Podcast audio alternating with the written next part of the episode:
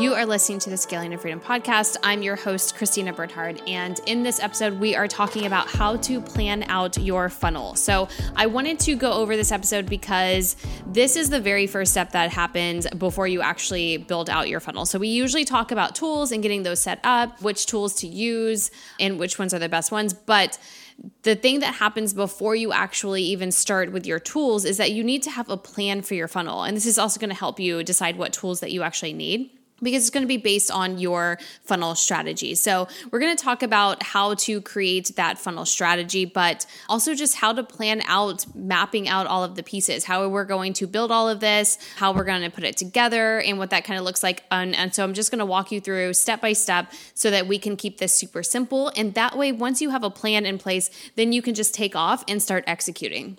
So before we dive into this episode, I do want to mention that the Junior Ads Academy membership is going to increase in price after this week. So if you are interested in doing your own Facebook ads, this is your last week that you can become a founding member and lock it in at the lower rate. It's currently at $49 a month. And so if you are listening to this podcast episode later than July 5th, then the price has already increased. But if you are listening to this before that time, then definitely go and take a look at that, especially if you want to run your own Facebook ads and you are not in the position to hire an agency or an ads manager, and you really are just trying to figure it out on your own. The membership breaks all of that down for you, and it's specifically for people who are running their own Facebook ads. So definitely check that out. I'll put a link in the show notes and you can check that out. So let's go ahead and get started. The first thing that we have to do if we are creating our funnel strategy, we're making a plan for how we're going to build our funnel.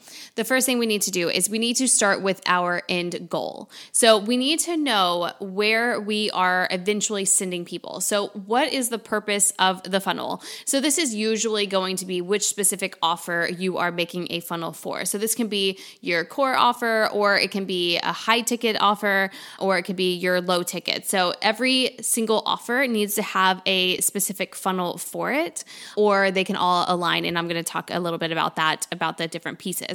So we do want to make sure that we have an actual goal. We're not just sending people to, all of our services or to any of our offers. We need to be really, really specific, because that's how we're going to have a proper strategy that actually leads people to that end goal. So understanding your end goal, super important, very, very first step. The second thing that we want to do is we're going to map out our offers. So our offers are going to be our different steps. So this isn't just your paid offers. This can be your free offers as well. So the first thing that I'm going to do is I'm going to just go through the different offers. I'm not going to go through every single potential piece of a funnel. I'm just going to go through like the main ones and keep it really simple. So if you were to map out all of your offers, here is an idea of what that might look like. So the first one might be a free. So this is going to be your free offer, and this is usually what people start using to list build. So it's where you have your free offer. It is gated with a form of some sort to gather people's email addresses, and in exchange for that email address, we send them something that is free, something to help them, and it has like a specific goal, and it provides lots of value, but it's quite simple, and it is free. So we have our freebie. Another piece that we could put on that is a tripwire. So a tripwire is a low-cost item. The purpose of tripwires is not to make a ton of money. It is to allow people to make a very small investment into us, and they're more likely to invest further if they have invested in that small amount. Another thing that it does is if you are running ads, it does help offset some of that ad cost. If a good percentage of people that are opting into the freebie purchase the tripwire, then it will help offset some of those ad costs, and it's going to pay for some of your leads. So we have the freebie, tripwire, which would be on like the confirmation page of the freebie, so the thank you page. And then our next offer might be our core offer. So this one might be more low to mid ticket. So not low ticket where it's like our tripwire costs of like, $20 or something. This would be an actual, maybe a course. It could be some of your services, but like maybe an intensive or something like that. So this isn't going to, your core offer wouldn't necessarily be something that's going to be $1,000 or more.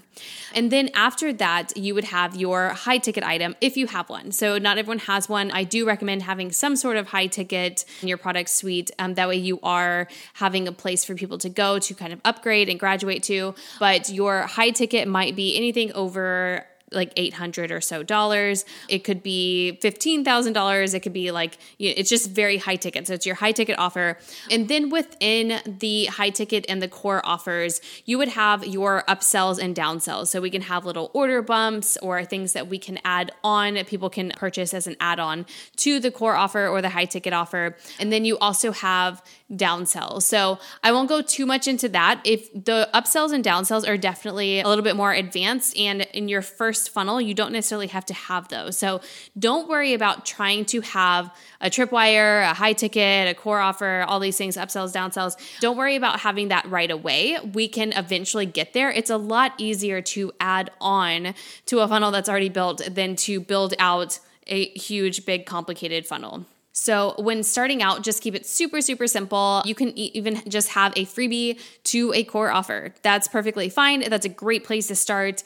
So just lay out the offers that you have and just map them out in the order that the journey would happen in. Once we have our end goal and then we have our offers mapped out, so what is the journey along the way there, then the last thing that we're going to do is to define our bridges. I like to call them bridges. So they're basically just getting from point A to point B to point C, that sort of thing. So if we are creating our bridges, what we're doing is we are creating our email sequences. The email sequences are what's going to bridge between, let's say, the freebie and the core offer, or the core offer to the high ticket or an upsell or a downsell. So we can segment people based on whether they purchased the core offer or didn't purchase the core offer, and then we can offer them something else based on their behavior. So with the bridges, what we want to do, and I'll stop calling them bridges at this point. We're going to call them email sequences now. That's what they are. So we're going to bridge that gap with the email sequences. So the point of the email sequence is to nurture people, but also guide them along the journey. So we want them to eventually take action, and we're leading them to our end goal that we defined at the very beginning. So some ideas for different emails. You can get really, really creative here. And ultimately, what it really comes down to is the data. So as far as what are the best emails for your specific sequence, based on experience, we could probably make some really good educated guesses, but ultimately it always comes down to the data. So you're going to build out your email sequence, and then you're going to send a few hundred people through there and see what the data says. So which emails are performing better than others? Do we need to switch some out? Do we need to change the order of them? Do we need to update some subject lines to get those open rates higher so that we can see if the copy is really good?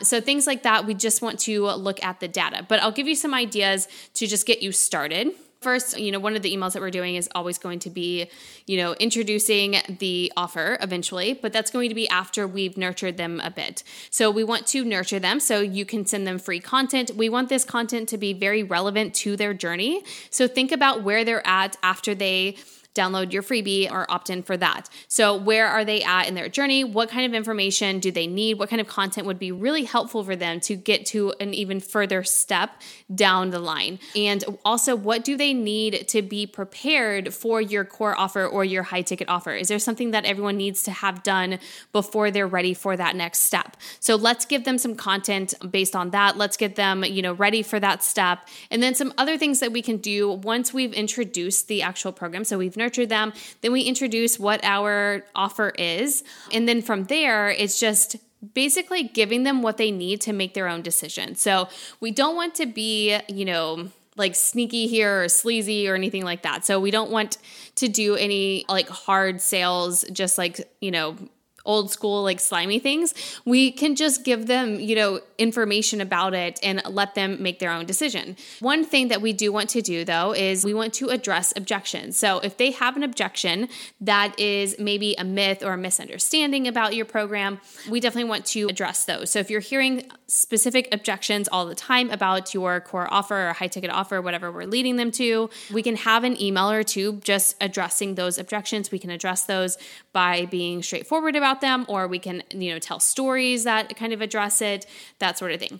Another email that I really like is an FAQs email. And so this is basically just a very simple email, and I see it perform really, really well in my clients' funnels. And that's just where you're listing out the most commonly asked questions. And that really does address a lot of different things if you are very strategic in the questions that you're using in an FAQs email.